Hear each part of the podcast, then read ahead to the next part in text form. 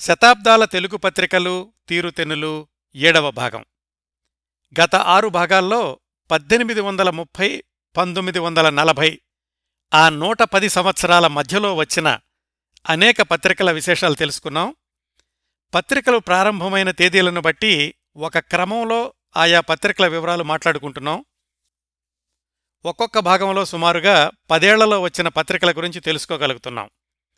ఆ క్రమంలో గత భాగం అంటే ఆరవ భాగంలో పంతొమ్మిది వందల ముప్పై పంతొమ్మిది వందల నలభై ఆ మధ్యలో ప్రారంభమైన ప్రజామిత్ర జనవాణి కాగడ ఆంధ్రప్రభ దినపత్రిక ఈ పత్రికల నేపథ్యం గురించి వాటి ప్రత్యేకతల గురించి మాట్లాడుకున్నాం. కాలక్రమంలో ఈరోజు ఏడవ భాగంలో పంతొమ్మిది వందల నలభై పంతొమ్మిది వందల యాభై మధ్యలో ప్రారంభమైన కొన్ని పత్రికల వివరాలు తెలుసుకుందాం. ముందుగా ఒక ఆసక్తికరమైన పత్రికను పరిచయం చేస్తాను. ఆ పత్రిక పేరు హైదరాబాదు సమాచారం.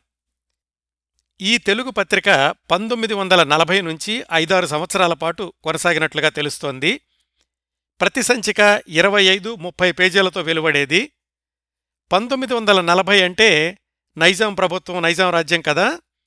నిజాం పాలనలో ఉర్దూ భాషకు తప్ప తెలుగు భాషకు అంత ఆదరణ లేదని తెలంగాణలోని తెలుగు పత్రికల గురించి మాట్లాడుకున్నప్పుడు తెలుసుకున్నాం.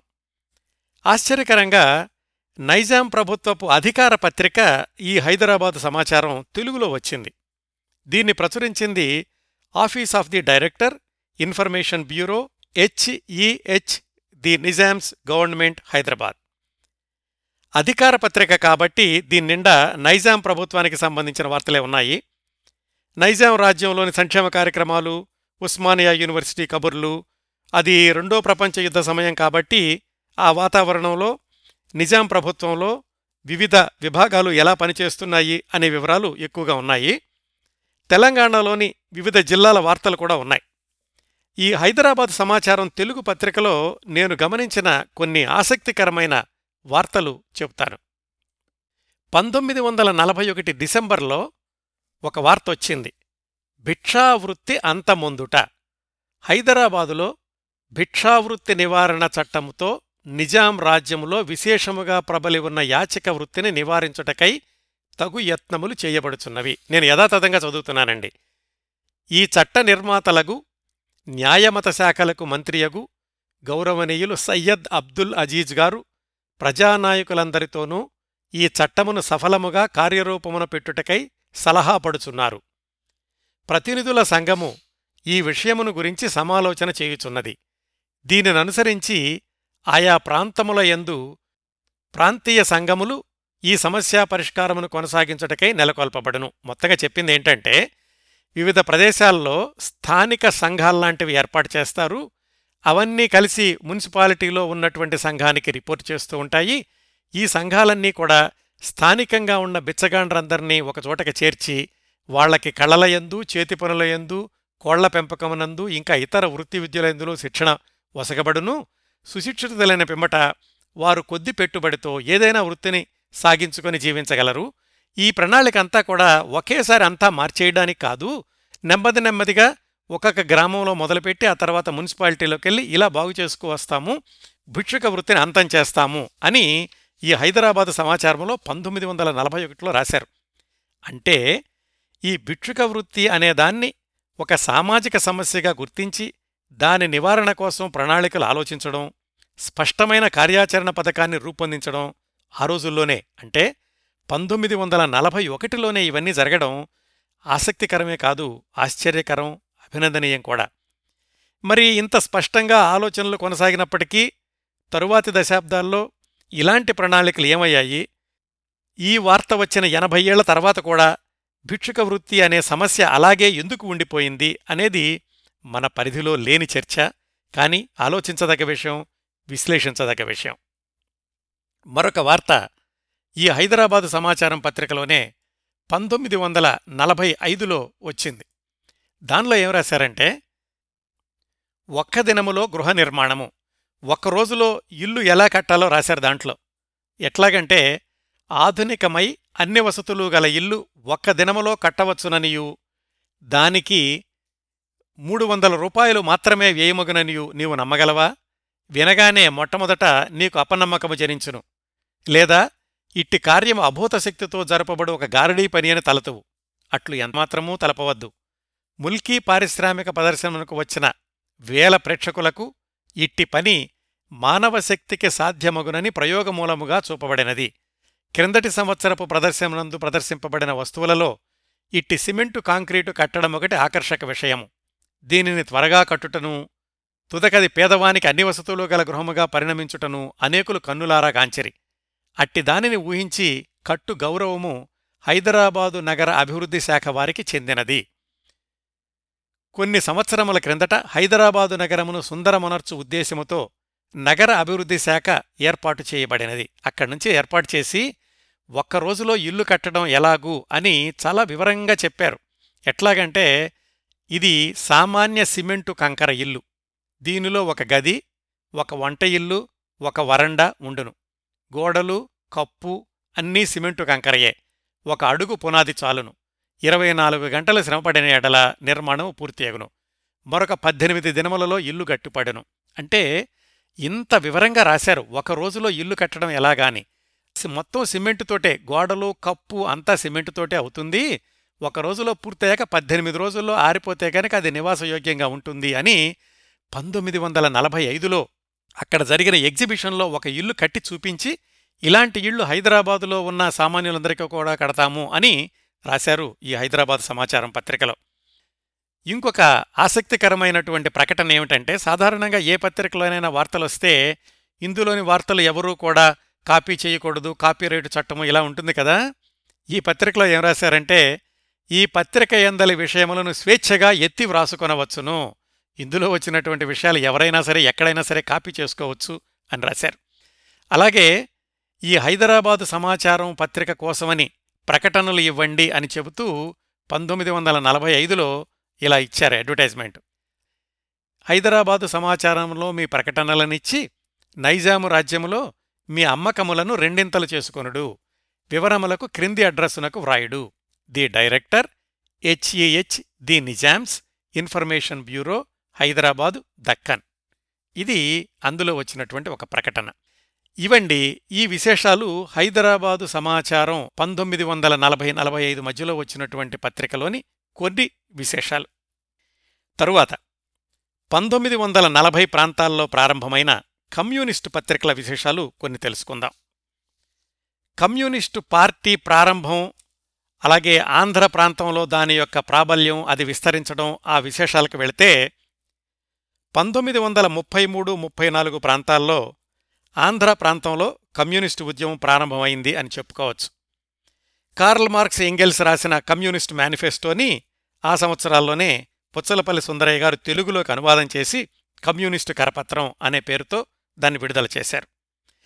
దాని సహాయంతో ఆయన కమ్యూనిస్టు కార్యకర్తలకు పాఠాలు కూడా చెప్పారు. అలాంటి ఉద్యమం పంతొమ్మిది వందల ముప్పై ఏడు నాటికి ఆంధ్ర రాష్ట్రం అంతా కూడా వేళ్ళు పూనుకుంది. అప్పట్లో స్వాతంత్ర్యం తీసుకురావడానికని ప్రయత్నించేవాళ్ళు రెండు విధాలుగా ఉండేవాళ్ళు. ఒకరు గాంధీగారి యొక్క మితవాద పద్ధతిని పాటించి సత్యాగ్రహం ద్వారా బ్రిటిష్ వాళ్ళని వెళ్ళకూడదాము అనుకునేవాళ్ళు మరికొంతమంది సుభాష్ చంద్రబోస్ లాగా నెమ్మదిగా మాట్లాడితే గనక వాళ్ళు వెళ్ళరు మనం వాళ్ళకి కత్తికి కత్తి తుపాకి తుపాకీ అన్నట్టుగా వాళ్ళతో పోరాడాలి అని అతివాద భావాలతో ఉండేవాళ్ళు కొంతమంది. ఈ అతివాద శక్తులు కమ్యూనిజం వైపు మొగ్గు చూపడం ప్రారంభించినాయి ఆ పంతొమ్మిది వందల ముప్పై ఏడు ముప్పై ఎనిమిది ప్రాంతాల్లో. కాంగ్రెస్లో కూడా కొంతమంది లెఫ్టిస్టులు ఉండేవాళ్ళు. వాళ్ళు కాంగ్రెస్ సోషలిస్ట్ పార్టీ అని ఒక వర్గాన్ని స్థాపించి కమ్యూనిస్టులు కూడా దానిలో ఒక భాగంలాగా ఉంటూ ఉండేవాళ్ళు.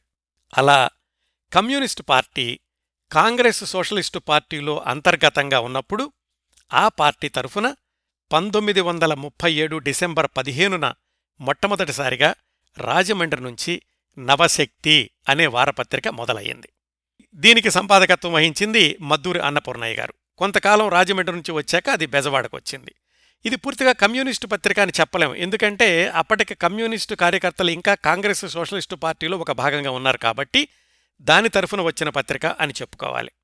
దీని తర్వాత సంపాదక వర్గంలోకి కంభంపాటి సత్యనారాయణ పుచ్చలపల్లి సుందరయ్య గారు తుమ్మల వెంకట్రామయ్య గారు ఇలాంటి వాళ్ళు వచ్చి చేరారు. అప్పట్లో లెనిన్ చెప్పినటువంటి బోధల ప్రకారం పార్టీకి ఏ పత్రిక పెట్టినా కానీ అది ఒక ఉద్యమ నిర్మాణానికి ఉపయోగపడాలి అని చెప్పారు. దాని ధ్యేయంతోటి రెండో ప్రపంచ యుద్ధం మొదలయ్యే వరకు కూడా ఈ నవశక్తి వారపత్రిక పనిచేసింది. ఆ సంవత్సరాల్లోనే త్రిపుర కాంగ్రెస్ సంచికని రష్యా సంచికని ప్రత్యేక సంచికలు కూడా ప్రచురించింది. ఈ నవశక్తి పత్రికలోనే శ్రీశ్రీ గారు రాసినటువంటి దేశ చరిత్రలు మాయంటావా మిథ్యంటావా ఇలాంటి గేయాలన్నీ కూడా ప్రచురితమైనవి రెండో ప్రపంచ యుద్ధం వచ్చే సమయంలో ఈ నవశక్తి వారపత్రికను నిషేధించాలి అని కాంగ్రెస్ ముఖ్యమంత్రి రాజగోపాలాచారి గారు ఆలోచిస్తున్నారు అని తెలిసి పుచ్చలపల్లి సుందరయ్య గారు ముందుగానే ఈ పత్రికను మూసేశారు. అది తెలిసి రాజగోపాలాచారి గారు అన్నారట సుందరయ్య నన్ను బోల్తా కొట్టించాడు అని. ఆ విధంగా నవశక్తి పత్రిక రెండు మూడు సంవత్సరాలు మాత్రం నడిచి ఆగిపోయింది. కానీ దాన్ని పూర్తిగా కమ్యూనిస్టు పత్రిక అని చెప్పుకోవడానికి వీల్లేదు.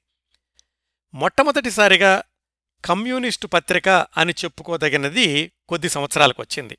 అది ఎలా జరిగిందంటే ఈ నవశక్తి పత్రికను ఆపేశాక కూడా దాంట్లో వ్యాసాలు రాసిన వాళ్ళందరి మీద అరెస్టు వారెంట్లు ఇష్యూ చేశారు.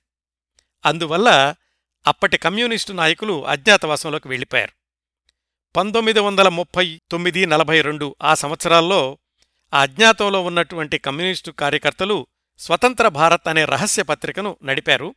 అది కూడా ప్రభుత్వానికి తెలియకుండా. ప్రభుత్వం చాలా ప్రయత్నాలు చేసింది చాలా శోధించింది. ఆ పత్రిక ఎక్కడి నుంచి వస్తుంది వాళ్ళని పట్టుకోవాలని ఆ పత్రికలు చదివే వాళ్ళని కూడా అరెస్ట్ చేయడం ఇవన్నీ చేసింది కానీ ఆ పత్రిక మూలాలు మాత్రం పట్టుకోలేకపోయింది. ఇవన్నీ జరిగాక పంతొమ్మిది వందల నలభై రెండులో కమ్యూనిస్టు నాయకులు చాలామంది అజ్ఞాతవాసం నుంచి బయటకొచ్చారు. అప్పుడు పంతొమ్మిది వందల నలభై రెండు జూన్ పదిహేడున ప్రజాశక్తి అనే వారపత్రిక కమ్యూనిస్టు వారపత్రికగా బెజవాడ నుంచి మొదలైంది.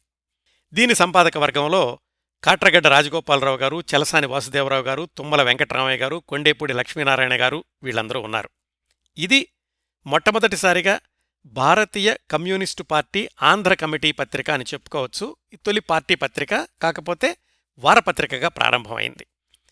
ఈ వారపత్రికలో మాధవపెద్ది గోఖలే తర్వాత రోజుల్లో ప్రముఖ సినీ కళాదర్శకుడయ్యారు. ఆయన వ్యంగ్య చిత్రాలు అలాగే కథలు ఇలాంటివి కూడా వ్రాస్తూ ఉండేవాళ్ళు ఈ ప్రజాశక్తి వారపత్రిక ఒక మూడు సంవత్సరాలు నడిచాక దాన్ని దినపత్రికగా మార్చాలి అని పార్టీ నిర్ణయించింది. పంతొమ్మిది వందల నలభై ఐదు డిసెంబర్ మూడున ఆ ప్రజాశక్తి వారపత్రిక అప్పటి వరకు ఉన్నది దినపత్రికగా మారింది. అది ఒక మూడు సంవత్సరాల పాటు పంతొమ్మిది వందల నలభై ఎనిమిది ఏప్రిల్ ఇరవై రెండు వరకు వచ్చింది. అది వస్తున్నంతసేపు కూడా ప్రభుత్వం చాలాసార్లు ఆ ప్రజాశక్తి పత్రిక ఆఫీసు మీద దాడి చేయడం కార్యకర్తల మీద దాడి చేయడం ఆ సంపాదక వర్గంలో ఉన్న వాళ్ళని అరెస్ట్ చేయడం ఇలాంటివన్నీ కూడా చాలాసార్లు జరిగినాయి. చిట్ట చివరికి పంతొమ్మిది వందల నలభై ఎనిమిది ఏప్రిల్లో ఆ ప్రజాశక్తి ప్రెస్ మీద దాడి చేసి ఆ ప్రెస్ని అలాగే అక్కడున్న లైబ్రరీని దానంతటిని కూడా పూర్తిగా ధ్వంసం చేశారు పోలీసులు. ఆ ధ్వంసం చేసినప్పుడు జరిగిన ఒక సంఘటనను తిరుమల రామచంద్ర గారు తన పుస్తకంలో ఇలా రాశారు. బిట్రకుంట రామచంద్రరావు అనే ఆయన ప్రజాశక్తిలో సబ్ ఎడిటర్గా పనిచేస్తూ ఉండేవాళ్ళు. ఆయన ఒకరోజు భోజనం చేస్తూ ఉండగా పోలీసులు వాళ్ళ ఇంటి మీద దాడి జరిపి ఆయన అరెస్ట్ చేయడానికి వచ్చారు. వంటింట్లో కూర్చుని ఆయన భోజనం చేస్తున్నారు. వంటింట్లోకి వెళ్ళి వంటింట్లో ఉన్న పదార్థాలన్నింటినీ బూటుకాళ్ళతో తొక్కి లాఠీలతో కొట్టి బిట్రకుంట రామచంద్రరావు గారిని కూడా వీపు మీద కొట్టడం మొదలుపెట్టారు. ఆయన ఇంకా భోజనం చేస్తూ ఉన్నారు. ఆయన అన్నారట ఉండండయ్యా పెరుగన్నం వదలొద్దని పెద్దలు అంటారు. ఈ పెరుగన్నం తిన్నాక నేను వస్తాను అని వాళ్ళు కొడుతుంటే ఎడం చెయ్యి వాళ్ళకిచ్చి కుడి చేత్తోటి పెరుగన్నం పూర్తి చేసి అప్పుడు వెళ్ళి ఆ పోలీసులతో సరెండర్ అయ్యి వాళ్ళతో పాటు వెళ్ళారట అలా ఈ ప్రజాశక్తి దినపత్రిక పంతొమ్మిది వందల నలభై ఎనిమిది ఏప్రిల్ ఇరవై రెండున ఆగిపోయింది. మళ్ళా నాలుగు సంవత్సరాలకి కమ్యూనిస్టు పార్టీ మీద నిషేధం తొలగిపోయాక పంతొమ్మిది వందల యాభై రెండులో మళ్ళీ ఈ ప్రజాశక్తి వారపత్రికగాను అలాగే వారానికి రెండుసార్లు వచ్చేదానిగాను మొదలైంది కానీ అది కొద్ది నెలల్లోనే ఆగిపోయింది. దానికి కారణం కూడా ఏమిటంటే పంతొమ్మిది వందల యాభై రెండులోనే విశాలాంధ్ర దినపత్రిక మొదలవడం. ఆ దినపత్రిక గురించి కొద్ది క్షణాల్లో తెలుసుకుందాం. ముందు ప్రజాశక్తి పత్రిక గురించి పూర్తి చేద్దాం. అలా పంతొమ్మిది వందల యాభై రెండులో కొద్ది కాలం నడిచి ఆగిపోయిన ప్రజాశక్తి వారపత్రిక మళ్ళీ వారపత్రికగానే పంతొమ్మిది వందల అరవై ఎనిమిదిలో పునఃప్రారంభమైంది. పంతొమ్మిది వందల అరవై ఎనిమిదికి గుర్తింపు ఏమిటంటే పంతొమ్మిది వందల అరవై నాలుగులోనే కమ్యూనిస్టు పార్టీ రెండుగా చీలిపోయి ఒకటి సిపిఐ అని ఒకటి సిపిఎం అని ఏర్పడ్డాయి కదా.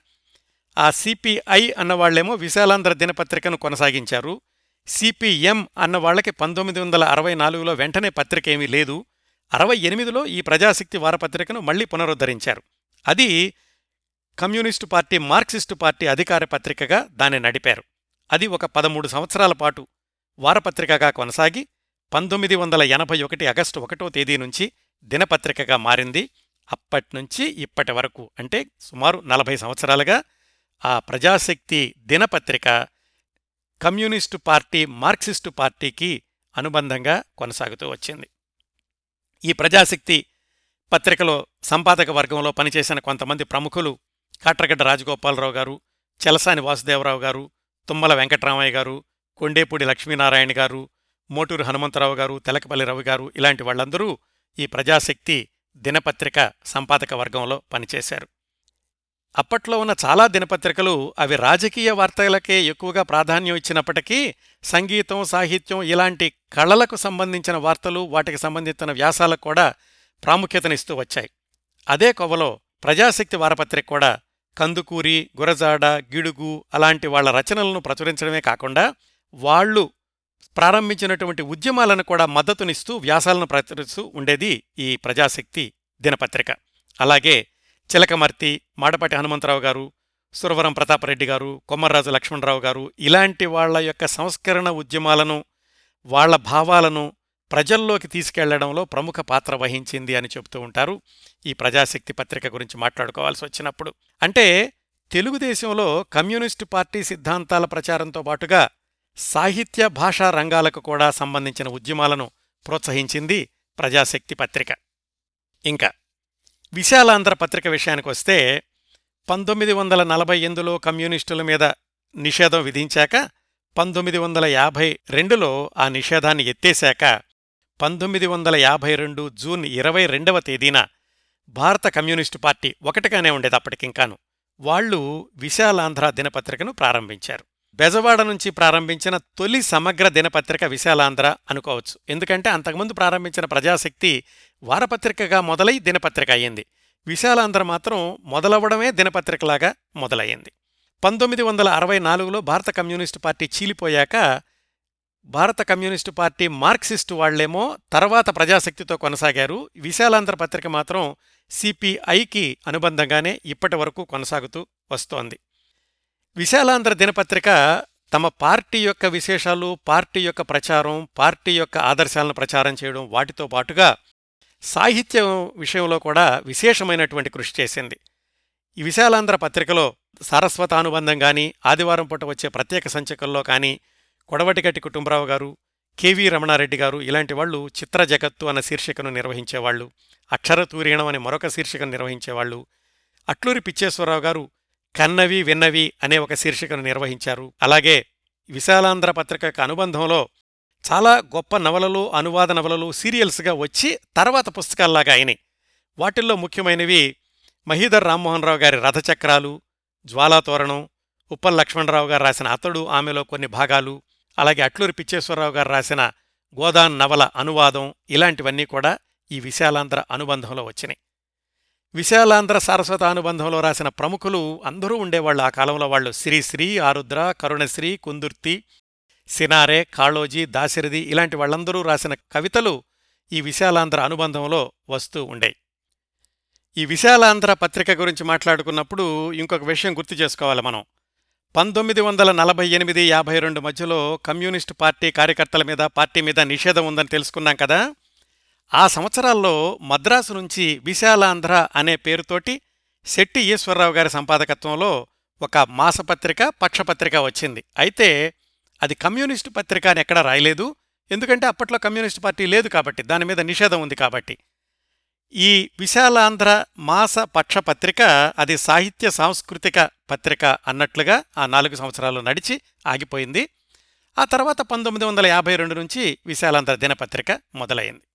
కమ్యూనిస్టు పత్రికల మొత్తాన్ని సమీక్షించుకుంటే పంతొమ్మిది వందల నలభై ప్రాంతాల్లో ప్రారంభమైనటువంటి ఈ ప్రజాశక్తి మధ్యలో ఆగిపోతూ మళ్ళీ మొదలవుతూ మళ్ళీ పంతొమ్మిది వందల అరవై ఎనిమిది నుంచి వారపత్రికగా ఎనభై ఒకటి నుంచి దినపత్రికగా విశాలాంధ్ర ప్రారంభమైనప్పటి నుంచి దినపత్రికగా ఇప్పటికీ కూడా ఆ రెండు పత్రికలు ఆ రెండు పార్టీలకు అనుబంధంగా కొనసాగుతూనే ఉన్నాయి.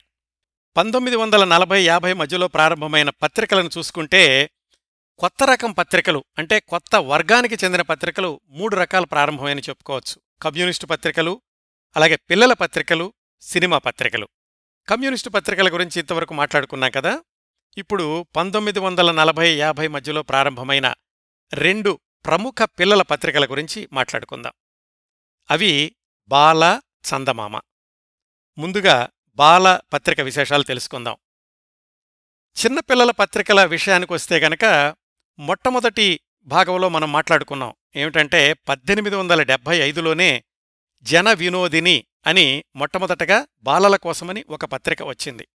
అప్పటినుంచి ప్రారంభించి పంతొమ్మిది వందల నలభై వరకు చూసుకుంటే చిన్నా చితగా పత్రికలన్నీ కలుపుకుంటే సుమారుగా ఇరవై వరకు పిల్లల కోసం అని ప్రత్యేకమైన పత్రికలు వచ్చాయి. ఇలా ప్రత్యేకమైన పత్రికలే కాకుండా పిల్లల కోసమని శీర్షికలు మామూలు పత్రికల్లో కూడా వస్తూ ఉండే వీటన్నింటి మధ్య సుమారుగా పదిహేను సంవత్సరాల పాటు నడిచిన అంటే మొట్టమొదటిసారిగా సుదీర్ఘకాలం నడిచినటువంటి పిల్లల పత్రిక బాల. అంతకుముందు వచ్చిన పత్రికలేవి కూడా నాలుగైదు సంవత్సరాలు మించి నడవలేదు పిల్లల పత్రికలు. పిల్లల పత్రికల్లో ప్రముఖంగా గుర్తింపు తెచ్చుకున్న మొదటి పత్రిక బాల అని చెప్పుకోవచ్చు. ఈ పత్రిక నేపథ్యంలోకి వెళితే ఈ పత్రికకు ముఖ్య సారథులు న్యాయపతి రాఘవరావు న్యాయపతి కామేశ్వరి దంపతులు. వీళ్ళని మామూలు పేర్ల కంటే రేడియో అన్నయ్య రేడియో అక్కయ్య అనేవాళ్ళు ఆ రోజుల్లో తెలుగు వాళ్ళందరూ. రేడియో అక్కయ్య రేడియో అన్నయ్య అంటే తెలియని తెలుగు వాళ్ళంటూ ఉండేవాళ్ళు కాదు వాళ్ళు ఎక్కడుంటారో రేడియోలో మాట్లాడుతున్నారు కాబట్టి అందరూ కూడా మన కుటుంబంలో సభ్యులే అనుకుంటూ ఉండేవాళ్ళు. వాళ్ళ నేపథ్యం ఏమిటంటే న్యాయపతి రాఘవరావు గారు పంతొమ్మిది వందల ఐదు సంవత్సరంలో ఒరిస్సాలోని బరంపురంలో జన్మించారు. ఆ తర్వాత ఆయన విజయనగరంలోనూ మద్రాసులోనూ చదువుకుని మద్రాసులో హిందూ ఇంగ్లీష్ పత్రికలో విలేకరిగా ప్రారంభించారు. అక్కడ కొన్ని సంవత్సరాలు పనిచేశాక అప్పుడే మద్రాసులో ఆకాశవాణి ప్రారంభమైంది. ఆ ఆల్ ఇండియా రేడియోలో పిల్లల యొక్క కార్యక్రమం రూపొందించడానికని కాంట్రాక్టు పద్ధతి మీద పనిచేయడం ప్రారంభించారు న్యాయపతి రాఘవరావు గారు. ఆల్ ఇండియా రేడియో మద్రాసులో పిల్లల కార్యక్రమాన్ని రూపొందించడంలో న్యాయపతి రాఘవరావు గారు అలాగే న్యాయపతి కామేశ్వర గారు ఆయన భార్య వాళ్ళిద్దరూ కూడా కలిసి పనిచేస్తుండేవాళ్ళు. అప్పట్నుంచే వాళ్ళని రేడియో అన్నయ్య రేడియో అక్కయ్య అంటూ ఉండేవాళ్ళు ఆ మద్రాసులో ఉన్నటువంటి పిల్లల్ని స్కూల్లో ఉన్నటువంటి పిల్లల్ని వివిధ పాఠశాలల నుంచి కూడా పోగు చేసి ఆదివారం పూట రేడియో స్టేషన్కి తీసుకొచ్చి అక్కడ చిన్న చిన్న కార్యక్రమాలు ఇప్పించడం ఇలాంటివన్నీ ప్రారంభించారు. దానికి ముందుగా ఆట విడుపు అని పేరు పెట్టారు. తర్వాత అదే బాలానందం అయింది రేడియో కార్యక్రమం.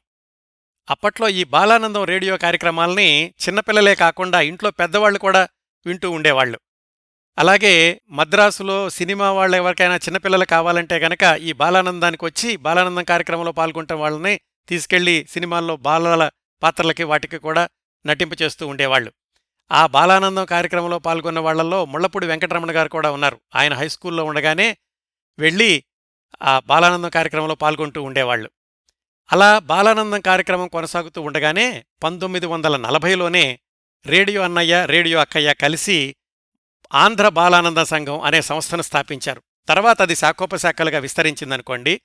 ఇలాగా రేడియోలో బాలానందం కార్యక్రమం ఆంధ్ర బాలానందం సంఘం తరఫున చిన్నపిల్లల కోసం సాంస్కృతిక కార్యక్రమాలు వాళ్ళ మానసిక వికాసానికి దోహదం చేసే కార్యక్రమాలు ఇలా కొనసాగుతూ ఉండగా పంతొమ్మిది వందల నలభై ఐదులో వాళ్ళకనిపించింది పిల్లల కోసమని ఒక పత్రిక ప్రారంభిస్తే బాగుంటుంది అనేటటువంటి ఉద్దేశంతోటి రేడియో అన్నయ్య రేడియో అక్కయ్య న్యాయపతి రాఘవరావు గారు న్యాయపతి కామేశ్వర గారు బాల అనే పత్రికను ప్రారంభించారు. ఆ బాల పత్రిక మొట్టమొదటి సంచిక పంతొమ్మిది వందల నలభై ఐదు ఆగస్టులో వచ్చింది. బాలపత్రికకున్న అనేకమైనటువంటి ప్రత్యేకతల్లో ఒక ప్రత్యేకత ఏమిటంటే తరువాతి కాలంలో తెలుగు సాహిత్య సినిమా రంగాల్లో ప్రముఖులుగా గుర్తింపు తెచ్చుకున్న ఇద్దరి సృజనాత్మకతకు తొలి వేదిక అయ్యిద్ది బాలపత్రిక. వాళ్ళల్లో ఒకరు ముళ్ళపూడి వెంకటరమణ గారు రెండవ వారు బాపు గారు. బాలపత్రిక వచ్చే సమయానికి ముళ్ళపూడి వెంకటరమణ గారు బాపు గారు ఇద్దరు కూడా హైస్కూల్లోనే చదువుకుంటున్నారు. ముళ్ళపూడి వెంకటరమణ గారు రాసిన రెండు అంశాలు బాల మొట్టమొదటి పత్రికలోనే వచ్చాయి. అందులో ఒకటి కొనండి కొనండి అని ఒక పాట రాశారు.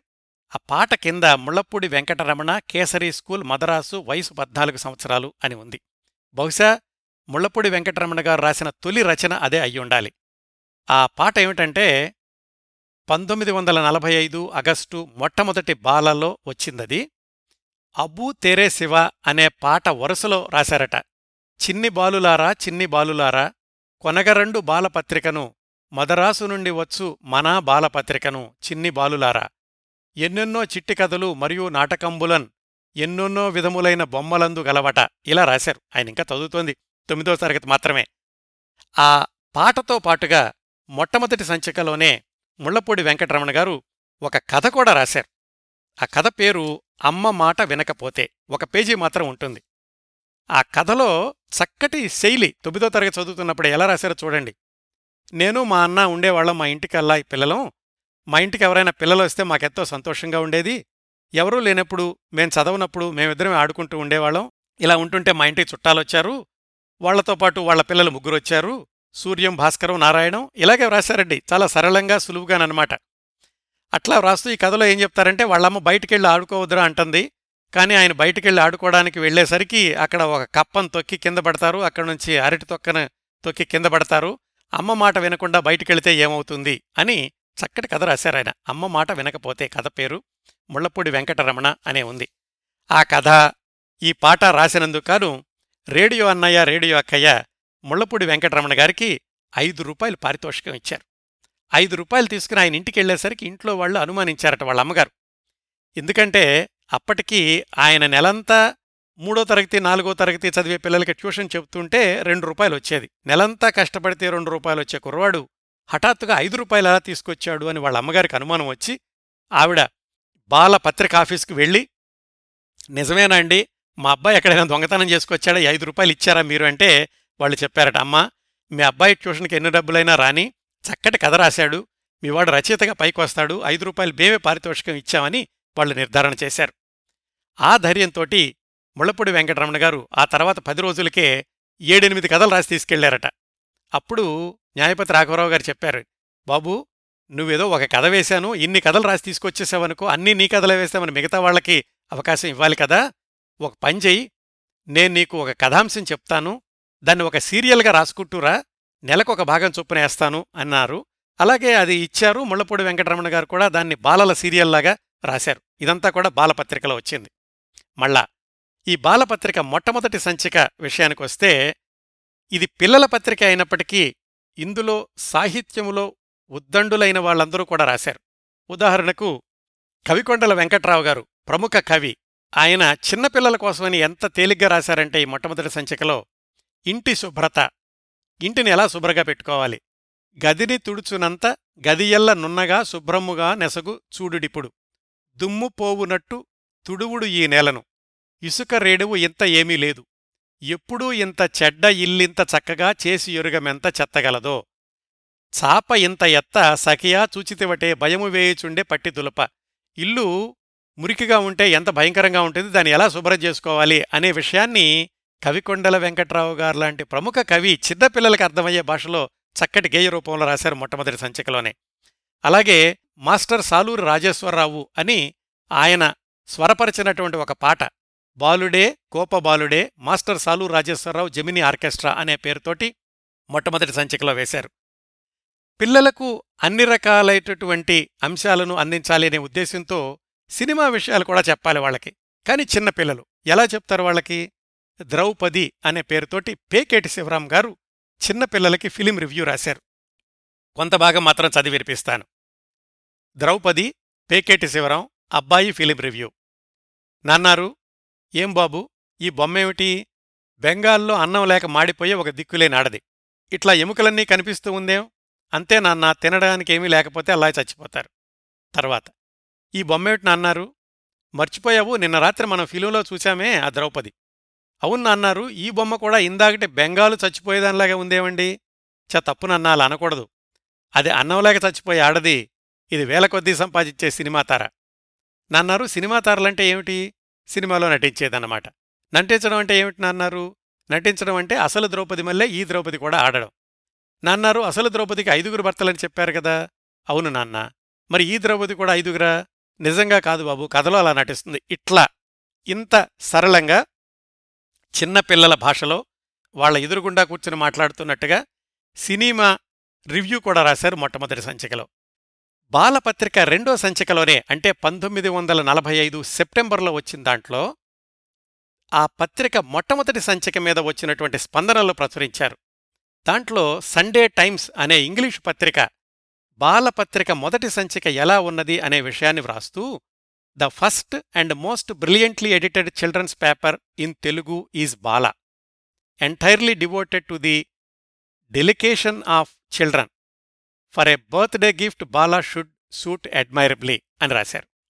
అలాగే అప్పట్లో ఉన్న ప్రముఖులు చాలామంది కూడా రేడియో అన్నయ్య గారికి శుభాకాంక్షలు తెలియజేస్తూ తెన్నేటి విశ్వనాథం గారు విస అప్పారావు గారు అలాగే సినీ నటుడు నాగయ్య గారు వీళ్ళందరూ కూడా రెండో పత్రికలో అభినందనలు తెలియజేశారు నాగయ్య గారు ఇలా రాశారు. My heartiest congratulations on your very noble and worthy attempt in bringing out the excellent children's monthly magazine you have successfully filled a great gap by bringing out this magazine I only wish that every Andhra home would make it a sacred duty to possess this pretty journal and eagerly await its advent every month. అని శుభాకాంక్షలు అందించారు నాగయ్య గారు. మూడో సంచికలోనే ఒక ఆసక్తికరమైనటువంటి అంశం ఉంది. అదేంటంటే దేవులపల్లి కృష్ణశాస్త్రి గారి అబ్బాయి బుజ్జాయి అప్పటికింకా ఆయన హైస్కూల్లో ఉన్నారు. బాల పత్రిక కోసమని బాలచంద్రుడు అనే పేరుతో ఒక జెండా రూపొందించి దాన్ని బొమ్మలాగా వేసి పంపించారు బాలపత్రికకు. దాంట్లో ఆ బుజ్జాయి గారి పరిచయం కూడా ఉంది. తెలుగు వెలుగు అనే పేరుతోటి ఆయన ఫోటో వేసి ఈ పేరు చాలా ముద్దుగా ఉంది కదా ఈ అబ్బాయి అసలు పేరు కాదు అసలు పేరు దేవులపల్లి సుబ్బరాయ శాస్త్రి పెద్ద తండ్రి గారు పేరు పెట్టుకున్నారు. ఈ అబ్బాయి నాన్న ఎవరో తెలుసా? అతను కూడా గొప్ప కవే మహాకవి శ్రీ దేవులపల్లి కృష్ణశాస్త్రి అని ఆ కుర్రవాడి గురించి ఇతనికి పన్నెండేళ్ళు చిన్న కుర్రాడైనా సరే బొమ్మలు చక్కగా వేస్తూ ఉంటాడు అని బుజ్జాయి గారి యొక్క పరిచయం రాశారు. ఇంకా బాలపత్రికలో మరొక విశేషం చెప్పుకోవాలంటే పంతొమ్మిది వందల నలభై ఆరు జులైలో ఒక గేయం వచ్చింది. ఆ గేయానికి ఒక బొమ్మ ఉంది. ఆ గేయం రాసిన వాళ్ళు దూర్వాసుల విశ్వేశ్వరరావు విశాఖపట్నం. అడవిలో పుట్టింది అడవిలో పెరిగింది మా ఇంటికొచ్చింది మా అమ్మ మెచ్చింది తాడేసి కట్టింది కడవలో దూరింది తైతక్కలాడింది గుర్రుమన్నాది పెరుగులో మునిగింది వెన్నంత తెచ్చింది నాకింత పెట్టింది తానేమి తినక. ఇది కవ్వపు పాట. దీనికి ఒక చిన్న పాప కవ్వం చిలుకుతున్నట్లుగా బొమ్మంది. ఆ బొమ్మ వేసిన ఆయన పేరు కింద రాశారు సత్యరాజు లక్ష్మీనారాయణ ఐదో ఫారం మద్రాసు. ఆయనే బాపుగారు. అంటే బాపుగారు వేసినటువంటి మొట్టమొదటి బొమ్మ పంతొమ్మిది వందల నలభై ఆరు జులై బాలలో వచ్చింది. ఆ విధంగా ముళ్ళపూడి వెంకటరమణ గారు రాసినటువంటి రచన మొట్టమొదటి సంచికలోనూ బాపుగారు వేసినటువంటి బొమ్మ ఆ తర్వాత సంవత్సరానికి పంతొమ్మిది వందల నలభై ఆరు జులైలోనూ వచ్చి బాపుగారికి రమణగారికి మొట్టమొదటి వేదిక అయింది బాలపత్రిక. ఈ పత్రికలన్నింటిలో కూడా ఎంతో శ్రమ కోర్చి సేకరించి హైదరాబాదులో ఉండే రచన మాసపత్రిక సాయిగారు నాలుగు పెద్ద పెద్ద వాల్యూమ్స్ లాగా ప్రచురించారు. వీటిలో ఉన్న అంశాలన్నింటినీ మళ్ళీ కంపోజ్ చేయడం కాకుండా ఆ పేజీలను యథాతథంగా అదే సైజులో ఉంచి ఆ బాలపత్రికలన్నింటినీ మన ముందుకు తీసుకొచ్చారు రచన సాయిగారు దానికి ముళ్ళపూడి వెంకటరమణ గారు ముందు మాట రాస్తూ తాను బాలలో వ్రాసినప్పటి అనుభవాలు కొన్ని చెప్పారు. కేవలం పిల్లల కోసం పుట్టిన పెట్టిన పత్రిక బాల ఫోర్త్ ఫారంలో ఉన్నప్పుడే బాపు బొమ్మలు నా కథలు నాలాంటి వాళ్ళ పాటలు పద్యాలు అందులో అచ్చువేశారు. అప్పట్లో పెద్దవాళ్ళ కోసం ఆల్ ఇండియా రేడియో వార్తలు ఉన్నట్లు బాలపత్రికలో బాలిండియా రేడియో వార్తలు పిల్లలకు పనికొచ్చేవి సరదాగా ఉండేవి వచ్చేయి. ఆ రోజుల్లోనే పిల్లలకు అర్ధ రూపాయి ముప్పవల రూపాయిన్నర రెండు రూపాయలు ఇలా వాళ్ళ వాళ్ళ కృషిని బట్టి డబ్బులిచ్చేవాళ్ళు బాపు లాంటి వాళ్ళని హిగ్గిన్ బాదమ్స్కి తీసుకెళ్ళి డ్రాయింగ్ పేపరు ఇండియన్ ఇంకు పెన్నులు బ్రష్లు కొనిపెట్టేవాళ్ళు నాకు మంచి కథల పుస్తకాలు కొనిపెట్టారు అని ఆ బాలపత్రికలో తాను వ్రాసినప్పటి అనుభవాలని ఈ రచన సాయిగారు ప్రచురించిన వాల్యూమ్స్లో మొట్టమొదటి వాల్యూమ్ ముందులో చెప్పారు. అలాగే ఈ బాలపత్రిక పద్నాలుగు సంవత్సరాలు నడిచినటువంటి బాలపత్రిక యొక్క ప్రత్యేకతలు చెప్పుకోవాలంటే ఏదైనా సరే పిల్లల పరంగానే ప్రచురించేవాళ్ళు భానుమతి రామకృష్ణ గారు కథ ప్రచురించినప్పుడు రచయిత్రి పేరు రాస్తూ కింద మాస్టర్ భరణి అమ్మ పి. భానుమతి అని రాశారు. అంటే దాని రిఫరెన్స్ కూడా భానుమతి గారి అబ్బాయి పేరుతోటి ఇచ్చారన్నమాట. ఏకవాక్య కథలు అనేది ప్రచురణ కూడా బాలలోనే మొట్టమొదటిసారిగా ప్రారంభమైందట. అలాగే ఇప్పుడు తెలుగు ఇంగ్లీష్ అంటాను చూడండి తెలుగుని ఇంగ్లీష్లో రాస్తాం. ఎంఈఈఆర్యు అంటే మీరు. అట్లా రాయడం అనేది పంతొమ్మిది వందల యాభై రెండు జూన్ బాల సంపాదకీయంలోనే ప్రారంభించారు రేడియో అన్నయ్య గారు. ఆంగ్లం అక్షరాల్లో తెలుగు అంటూ. ఆ తర్వాత దానికి సమాధానంగా మరొక ఆవిడ ఆవిడ కూడా తెలుగుని ఇంగ్లీష్ అక్షరాల్లో వ్రాశారు. అంటే ఇలాంటి వినూత్నమైనటువంటి ప్రయోగాలు పంతొమ్మిది వందల యాభై రెండులోనే చేశారు ఈ బాలపత్రికలో. అలాగే తెలుగు వెలుగులు అనే శీర్షికలో కందా కల్పకం టంగుటూరు సూర్యకుమార్ గారు ఇలాంటి వాళ్ళని పరిచయం చేశారు.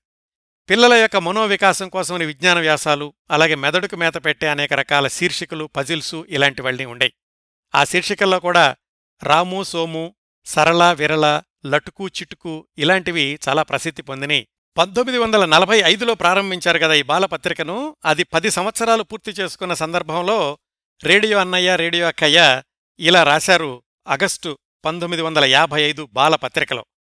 అర్పణ మా జీవితమంతా బాలల ఉద్యమానికి సమర్పించాం శక్తి కొలది సేవ చేస్తున్నాం బాలను పది సంవత్సరాలు పెంచాం బాల మంచి పేరు తెచ్చుకున్నందుకు సంతోషిస్తున్నాం గర్విస్తున్నాం. ఇక ముందు కూడా ఈ బాలకు బాలల ఉద్యమానికి మా జీవితాన్ని అర్పిస్తున్నాం. మాకు తగిన బలం ప్రోత్సాహం ఆంధ్రలోకం ఇస్తుందని ఆశిస్తున్నాం. న్యాయపతి కామేశ్వరి న్యాయపతి రాఘవరావు బాలక్కయ్య బాలన్నయ్య అని రాశారు. చాలా సంవత్సరాలు నడుపుదాం అనుకున్నారు. కాకపోతే ముందుగులో చెప్పుకున్నట్లుగానే ఈ పత్రికలవి కూడా వ్యాపార దృక్పథంతో నడిచినటువంటి పత్రికలు కాదు. కేవలం పిల్లలకు ఆనందం కోసం ఆహ్లాదం కోసం విజ్ఞానం కోసం అని నడిపినటువంటి పత్రిక బాల. ఏ పత్రిక అయినా కానీ ప్రకటనలు ఎక్కువగా ఉండాలి. అలాగే వెనకాల ఒక సంస్థ కానీ పెట్టుబడి పెట్టేవాళ్ళు కానీ ఉంటే ఆ పత్రిక నడిచే విధానం వేరు. ఇలాగా వ్యక్తిగతంగా నడిచేటటువంటి పత్రికలు ఎక్కువ సంవత్సరాలు నడవలేవు అనడానికి ఉదాహరణ ఈ బాల పత్రిక. పంతొమ్మిది వందల యాభై ఐదులో రేడియో అన్నయ్య రేడియో అక్కయ్య అలా అనుకున్నారు కానీ ఆ తర్వాత నాలుగు సంవత్సరాలకే పంతొమ్మిది వందల యాభై తొమ్మిది సెప్టెంబర్ తోటే చిట్ట చివరి సంచిక అయ్యింది బాల. ఇప్పుడు ఈ బాల పత్రిక చదవాలి అనుకుంటే కనుక ప్రెస్ ఆర్కైవ్స్లోకి వెళితే కొన్ని సంచికలున్నాయి. ఎక్కువ సంచికలన్నీ కావాలంటే హైదరాబాదులోని రచన సాయిగారిని సంప్రదిస్తే బహుశా ఈ నాలుగు పెద్ద వాల్యూమ్స్ కూడా దొరికే అవకాశం ఉంది. ఇదండి పంతొమ్మిది వందల నలభై యాభై మధ్యలో ప్రారంభమై పద్నాలుగు సంవత్సరాల పాటు విజయవంతంగా నడిచి తనకంటూ ఒక గుర్తింపుని తెచ్చుకున్నటువంటి పత్రిక బాల. తెలుగులో బాల సాహిత్యం పిల్లల పత్రికల్లోనే కాదు మొత్తం తెలుగు సాహిత్యంలోనూ అన్ని తెలుగు పత్రికల్లో కూడా చందమామ ముందు చందమామ తర్వాత అనేంతగా తన ప్రత్యేకతను సృష్టించుకున్న నిలబెట్టుకున్న పిల్లల పత్రిక చందమామ. పేరుకు పిల్లల పత్రికే గాని నిజానికి అన్ని వయసుల వారిని ఆకర్షించిన అలరించిన పత్రిక చందమామ. ఆ రోజుల్లోనే కాదు ఇప్పటిక్కూడా రామాయణ భారత భాగవతాల్లాగా తమ ఇళ్ళల్లో అతి భద్రంగా చందమామ పత్రికను దాచుకున్న తెలుగువాళ్ళు ఎంతోమంది ఉన్నారు. అక్షరాలు కూడబలుక్కుని చదవడం మొదలుపెట్టిన పిల్లల దగ్గర నుంచి విశ్వనాథ సత్యనారాయణ గారి లాంటి మహాకవి దాకా చందమామ పాఠకులు ఉన్నారు అనడంలో ఏమాత్రం అతిశయోక్తి లేదు. తెలుగులో ప్రారంభమైనప్పటికీ తెలుగు ఎడిషన్ ప్రధాన ఎడిషన్ అయినప్పటికీ మొట్టమొదట్లోనే రెండు భాషలతో మొదలై ప్రారంభమైన కొద్ది సంవత్సరాల్లోనే ఆరు భాషలకు విస్తరించి ఆ తర్వాత కొద్ది దశాబ్దాల్లోనే పదిహేడు భాషల వరకు అనూహ్యంగా ఎదిగిన ఖ్యాతి చందమామది. అప్పటి ప్రధానమంత్రి జవహర్లాల్ నెహ్రూ గారి దగ్గర నుంచి ఇందిరాగాంధీ మొరార్జీ దేశాయ్ లాంటి ప్రముఖులు కూడా చందమామ పత్రిక అభిమానుల్లో కొంతమంది అని తెలుసుకోవడం చందమామ సంపాదించుకున్న ప్రత్యేకతకు ఒక ఉదాహరణ. స్థాపకుడు నిర్వాహకుడు బి. నాగిరెడ్డి గారిని ఆ రోజుల్లో భారతదేశంలోని ఇతర ప్రాంతాల వాళ్ళు చందమామ నాగిరెడ్డి గారుగా గుర్తించేవాళ్ళు అంటే చందమామకు భారతదేశ వ్యాప్తంగా ఎంత విస్తరించిన పేరు ఉందో ఎంత గుర్తింపు తెచ్చుకుందో ఊహించుకోవచ్చు. ప్రకృతిలో ఏదీ శాశ్వతం కాదు అన్న విషయం నిజమే కానీ ఒకప్పుడు ఎవరెస్టు శిఖరమంత ఎత్తులో నిలిచిన చందమామ ప్రస్తుతం పూర్తిగా కనుమరుగైపోవడం అత్యంత విషాదకరం కాలం చేసిన మహేంద్రజాలం. వివరాల్లోకి వెళదాం. పంతొమ్మిది వందల నలభై ఏడు జులైలో చందమామ మొట్టమొదటి సంచిక విడుదలయింది మధ్యలో ఒకటి రెండుసార్లు విరామం తీసుకుని చివర్లో యాజమాన్యం చేతులు మారి సుమారుగా రెండు వేల పదమూడు వరకు కొనసాగినట్లు నా దగ్గరున్న సమాచారం. చందమామ పత్రిక ప్రారంభానికి కాస్త నేపథ్యం ఉంది. అది చెప్పబోయే ముందు శ్రోతలకు మరొక విషయం గుర్తు చేస్తాను. చందమామ పత్రికకు మూలస్తంభాలు అనదగిన ప్రముఖులు చక్రపాణి గారు నాగిరెడ్డి గారు కొడవటిగట్టి కుటుంబరావు గారు దాసరి సుబ్రహ్మణ్యం గారు. వీళ్ళల్లో చక్రపాణి బి. నాగిరెడ్డి గార్ల గురించి సమగ్రమైన కార్యక్రమాలు కొద్ది సంవత్సరాల క్రిందటే సమర్పించాను. యూట్యూబ్కి వెళ్ళి కిరణ్ ప్రభా స్పేస్ చక్రపాణి అని కిరణ్ ప్రభా స్పేస్ నాగిరెడ్డి అని సెర్చ్ చేసి ఆ కార్యక్రమాలు వినొచ్చు. అలాగే చందమామ సంస్థలో యాభై నాలుగు సంవత్సరాల పాటు పనిచేసి అందులో వ్రాసిన అనేక సూపర్ హిట్ సీరియల్స్ తోకచుక్క కంచుకోట రాకాసిలోయ భల్లూక మాంత్రికుడు ఇలాంటి మహాద్భుత రచనల సృష్టికర్త దాసరి సుబ్రహ్మణ్యం గారి గురించి కూడా ఎనిమిది సంవత్సరాల క్రిందటే ప్రత్యేక కార్యక్రమం ప్రసారం చేశాను. యూట్యూబ్లో Kiran Prabha space Koumudi space one అని సెర్చ్ చేసి ఆ కార్యక్రమాన్ని కూడా వినొచ్చు. చక్రపాణి బి. నాగిరెడ్డి దాసరి సుబ్రహ్మణ్యం గారుల గురించిన ప్రత్యేక కార్యక్రమాల్లో చాలా చోట్ల చందమామ పత్రిక గురించి మాట్లాడుకున్నాం. అద్దులో నుంచి అతి కొద్ది సమాచారాన్ని మళ్ళీ ఇక్కడ పునరావృతం చేస్తాను. అవసరమైన దాన్ని మాత్రం. చక్రపాణిగా కలం పేరుతో అందరికీ తెలిసిన ఆలూరి వెంకట సుబ్బారావు గారు చిన్న వయసులోనే క్షయవ్యాధికి గురయ్యారు. పంతొమ్మిది వందల ముప్పై ఐదులో ఆయనకు ఇరవై ఏడు సంవత్సరాల వయసున్నప్పుడు ఒక ఊపిరితిత్తిని కూడా తొలగించారు. ఆ చికిత్స కోసమని చక్రపాణి గారు మదనపల్లిలో టీబీ శానిటోరియంలో ఉండాల్సొచ్చింది. ఆయన పక్కన బెడ్లో ఉన్నటువంటి బెంగాలీ వ్యక్తితోటి పరిచయం అయింది. ఆ పరిచయం చక్రపాణి గారు బెంగాలీ నేర్చుకుని అందులో ప్రావీణ్యం సంపాదించడానికి దారితీసింది. అది బెంగాలీ సాహిత్యాన్ని కూడా పరిచయం చేసింది. బెంగాలీ ప్రముఖ రచయితల పుస్తకాలను తెలుగులోకి అనువాదం చేసే క్రమంలో చక్రపాణి గారిని బెంగాలీలోని పిల్లల పత్రికలు ఆకర్షించాయి. అలాంటి పత్రికను తెలుగులో కూడా తీసుకురావాలి అని చక్రపాణి గారికి చాలా కాలం కోరికగా ఉండేది.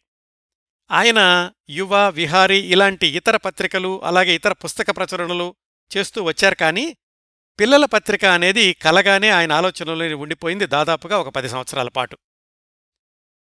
పంతొమ్మిది వందల నలభై నాలుగు ప్రాంతాల్లో ఆయన స్వర్గసీమ సినిమా రచన కోసమని మద్రాసు వచ్చారు.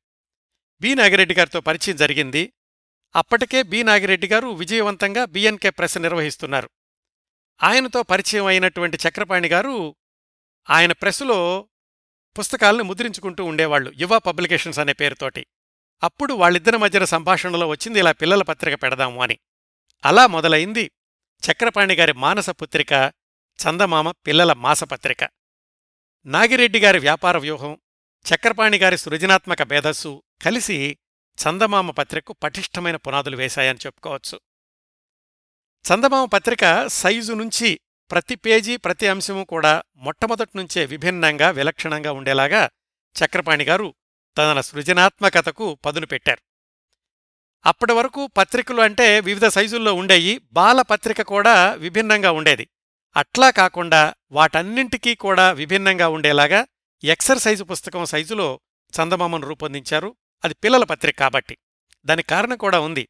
పిల్లలు ఆ పత్రిక చూడగానే మన ఎక్సర్సైజు పుస్తకం సైజులో ఉంది కాబట్టి ఇది మన పత్రికే అనుకోవాలని పిల్లల పుస్తకాల్లో ఒక పుస్తకంలాగా కలిసిపోయేలాగా ఉండాలనే ఉద్దేశంతో ఆ సైజును నిర్ణయించారు చక్రపాణి గారు. చందమామ మాసపత్రిక మొట్టమొదటి సంచిక ముఖ చిత్రాన్ని చూపిస్తున్నాను ఇప్పుడు మీకు. ఈ సంచికలో ఏముందో సంక్షిప్తంగా చూద్దాం. ముందు మాట సంపాదకీయం అని మనం అనుకోవచ్చు. దాంట్లో ఏం రాశారంటే ఎవరో ఒక సంపాదకుడు రాసినట్లు కాకుండా చందమామే రాసినట్లుగా రాశారు. చద్దమామ సంచాలన చక్రపాణి సంపుటి ఒకటి ఒకటి జులై పంతొమ్మిది వందల నలభై ఏడు సంచిక ఒకటి. తెలుగు పిల్లల్లారా మీకు ఊహ వచ్చినప్పట్నుంచి నన్ను మీ చిట్టి చిట్టి చేతులతో చందమామ రావే జాబిల్లి రావే అని పిలుస్తూ ఉండేవాళ్ళు మీరే కాదు. మీలాగా మీ అమ్మ మీ నాన్న మీ అవ్వ మీ తాత మీ ముత్తాత మీ ముత్తవ్వ ఆయన తండ్రి ఆయన తాత అందరూ నన్ను మామ అని పిలిచేవాళ్ళు. నేను నవ్వేవాణ్ణి. నా నవ్వు చూస్తే మీకు ఎక్కడలేని సంతోషం. నన్ను తెచ్చిపెట్టమని అమ్మతో పోరు పెట్టేవాళ్ళు. చూశారు? మీరే కాదు. శ్రీరాముడు కూడా వెనక ఇలాగే పోరు పెట్టాడు. అప్పుడు వాళ్ళ అమ్మ కౌశల్య ఏం చేసిందనుకున్నారు? అద్దం తెచ్చి ఇచ్చింది. పాపం అద్దంలో నా బొమ్మ చూసి నేను వచ్చానని ఏడుపు మానాడు శ్రీరాముడు. చూశారా ఎంత అమాయకుడో? అయితే నేను మీ ముత్తాతల తాతల తండ్రుల కాలంలో రాలేకపోయాను కాని ఇప్పుడు వస్తున్నాను. మీకు మీ చెల్లెళ్ళకు అక్కలకు అన్నలకు తమ్ముళ్ళకు కనిపిస్తాను. కింద భూలోకంలో పైన ఆకాశంలో నేను చూసిన వింతలు విడ్డూరాలు అన్నీ చెబుతాను. ఇట్లా చందమామే పిల్లలతో మాట్లాడుతున్నట్లుగా మొట్టమొదటి ఎడిటోరియల్ రాశారు. ఇంకా మొట్టమొదటి అంశం చాలా ఆశ్చర్యకరంగా ఉంటుంది. ఎవరు రాశారో తెలిస్తే. అది రాసింది చలంగారు. చలంగారు దీక్షితులు గారు. ఆ పాట ఏమిటంటే ఆహ్వానము. చందమామ రావే జాబిల్లి రావే రైలెక్కి రావే రష్యా కథలు తేవే ఇంజనెక్కి రావే ఇంగ్లీషు కథలు తేవే బస్సెక్కి రావే బంగ్లా కథలు తేవే కారెక్కి రావే కామ్రేడ్ కథలు తేవే హారను ఊత్తూ రావే ఆకలి కథలు తేవే కొండెక్కి రావే కోటివేలు తేవే ఒలిచిన చాక్లెట్లు ఒళ్ళో పెట్టుకుని కరిగిన ఐస్ క్రీం చేత్తో పట్టుకుని అలా అలా అలా వచ్చి మా తెలుగు పిల్లల తీపి నోట్లో పోసిపోవే. ఇది రాసింది చలంగారు ఆయన మిత్రులు దీక్షితులు గారు. అప్పటికే ఆంధ్రదేశాన్ని తన రచనలతో ఒక కుదుపు కుదిపేసిన చలంగారు ఆయన మిత్రుడు చింతాదీక్షితులు గారితో కలిసి రాసిన అత్యంత సరళమైన గేయం. ఇంకా సందమామ మొదటి సంచికలోని మిగతా కథలు విశీర్షకులు వాటి విషయానికెళ్తే కథల్లో చాలా వాటికి రచయితల పేర్లు ఉండవు. బహుశా అన్నీ చక్రపాణిగారే రాసి ఉండాలి. నలభై ఐదో పేజీలో ఆడపిల్లల పాటలు అనే పేరుతో ఒక గేయం ఉంది. ఇది రాసింది దేవులపల్లి కృష్ణశాస్త్రి గారి సోదరి వింజమూరి వెంకటరత్నమ్మ గారు వింజమూరి అనసూయాదేవి గారికి తల్లిగారు ఆమె ఆడపిల్లల పాటలు అనే పేరుతో పెద్ద చెరువు గట్టున భేరీ వాగింది పెళ్ళివారొచ్చారు పెదవీధిలోకి అని ఒక పాట రాశారు. అలాగే మొట్టమొదటి సంచిక చివరిలోనే వ్యాసరచనా పోటీలు నిర్వహించారు క్విజు పజిల్సు ఇలాంటివి కూడా పెట్టారు. మొత్తం మీద పిల్లలకి వినోదం ఆహ్లాదం విజ్ఞానం మనోవికాసం ఇవన్నీ అందించే అంశాల మిశ్రమంగా మొట్టమొదటి సంచిక సమకూర్చారు సంచాలకుడు సంపాదకుడు చక్రపాణి గారు. మొట్టమొదటి సంచిక చందమామ అరవై నాలుగు పేజీలు వేల ఆరు అణాలు ముద్రించిన కాపీలు ఆరు వేలు. మొట్టమొదటగా ఈ చందమామ విడుదలైనప్పుడట ఏం చేశారంటే ప్రముఖ నగరాలలోని పోస్టాఫీసులోని పోస్టు మాస్టర్లందరికీ ఉచితంగా కాపీలు పంపించి దీన్ని మీ దగ్గర వచ్చిన వాళ్ళకి చూపించి ప్రచారం చేయండి అన్నట్లుగా చెప్పారు. అలాగే ఆయా గ్రామాల్లో ఉత్సాహవంతులైనటువంటి యువకులు ఎవరున్నారో తెలుసుకుని వాళ్ళకి ఏజెన్సీ ఇచ్చేలాగా కూడా ఏర్పాట్లు చేసుకున్నారు. నాగిరెడ్డి గారు చక్రపాణి గారు ఈ చందమామ సంచికను విడుదల చేసినప్పుడు మద్రాసులో మెరీనా బీచ్కి వెళ్ళి అక్కడికి వచ్చిన వాళ్ళకి చందమామ సంచికను చూపించి దాని ప్రచారం చేశారట. ఆ విధంగా ఒక పబ్లిషరు ఎడిటరు ఇద్దరూ కలిసి సంచికను తీసుకెళ్ళి తమ్మంతట తాముగా ప్రచారం చేయడం అనేది బహుశా ఈ చందమామతోటే మొదలై ఉండాలి. పంతొమ్మిది వందల నలభై ఏడు జులైలో ప్రారంభమైంది కదా పంతొమ్మిది వందల నలభై ఏడు ఆగస్టులో అంటే రెండో సంచికలో అప్పటికి స్వాతంత్ర్యం వచ్చింది. ఆ సంచికలో ఏం రాశారంటే మీరు నన్ను చూసి సంతోషాన్ని వెలిబుచ్చుతూ వ్రాసిన జాబులన్నీ మాకే చేరినవి మీకు ఇవే నా దీవెనలు. ఇక ముందు కూడా మీకు ఇంతకంటే అందచందాలతో గమ్మత్తు కమ్మత్తు కబుర్లతో చెప్తూ కనిపిస్తాను సరేనా? అని ఒక మాట ఏం రాశారంటే చూడండి చందమామ ఏ ఒక్క జాతికి ఏ ఒక్క వ్యక్తికి మాత్రమే మామ కాదు. హిందూ దేశంలో అన్ని జాతులకు అందరికీ మామే. అందుచేత నేను అరవం కన్నడం మలయాళం హిందీ మొదలైన అన్ని భాషలలోకి వచ్చి అందరికీ కనిపించాలనుకుంటున్నాను. మీరేమంటారు? అంటే మొట్టమొదటి సంచిక విడుదల చెయ్యగానే చాలా భాషల్లో కూడా దాన్ని వెలువరించాలి అనేటటువంటి ఆశయాన్ని పెట్టుకున్నారు చక్రపాణి గారు నాగిరెడ్డి గారు. దాన్నే ఆ రెండో సంచికలో అందరికీ తెలియచేశారు. దాని తర్వాత సాకారం చేసుకున్నారు కూడాను.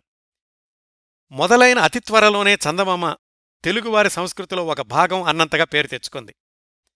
చందమామ పత్రిక ఎలా తయారవుతుంది?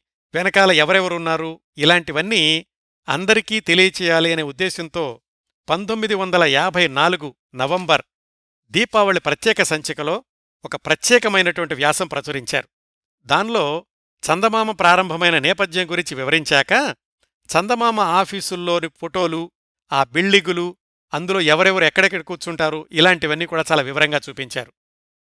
ఆ రోజుల్లో ఈ టీవీ లేవు కదా మరి ప్రచారం చెయ్యాలి అంటే చందమామ అందరిలోకి అంతగా వెళ్ళిపోయింది. అసలు ఎలా తయారవుతుంది ఇది? ఎవరెవరుంటారు ఎక్కడెక్కడుంటారు ఇలాంటివన్నీ తెలియడానికని చిత్రాలన్నీ కూడా చాలా ప్రముఖంగా ప్రచురించారు.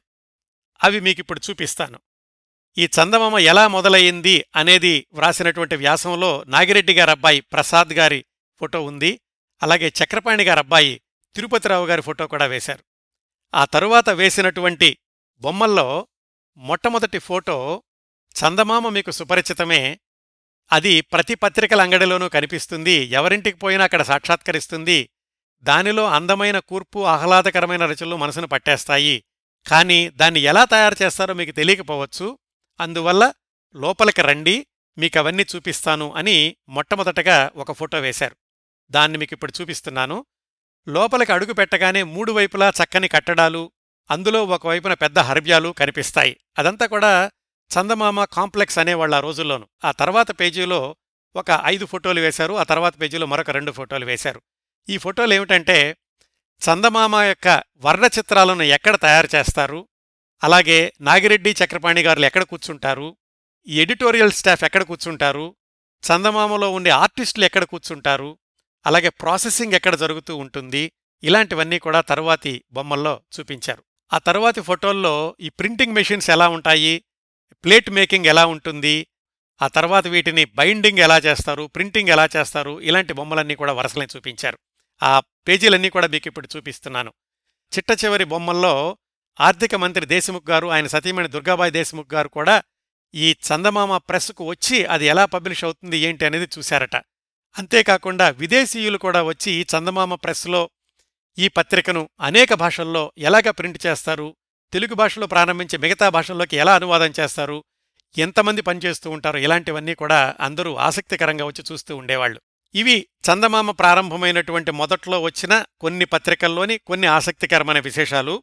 ఇంకా చందమామ సంపాదక వర్గం విషయానికి వస్తే అక్షరాల పని చక్రపాణి గారు అచ్చుపని నాగిరెడ్డి గారు అన్నట్టుగా ఎవరి భాగాన్ని వాళ్ళు చూసుకుంటూ ఉండేవాళ్ళు? ఒకరి పనిలో ఒకళ్ళు కల్పించుకునేవాళ్ళు కాదట. చందమామ మొదలైన రెండు సంవత్సరాలకే విజయ ప్రొడక్షన్స్ ప్రారంభమైంది. మీకు గుర్తుండే ఉంటుంది ఆ విశేషాన్ని కూడా మాట్లాడుకున్నాం మనం షావుకారు సినిమా సమయంలో.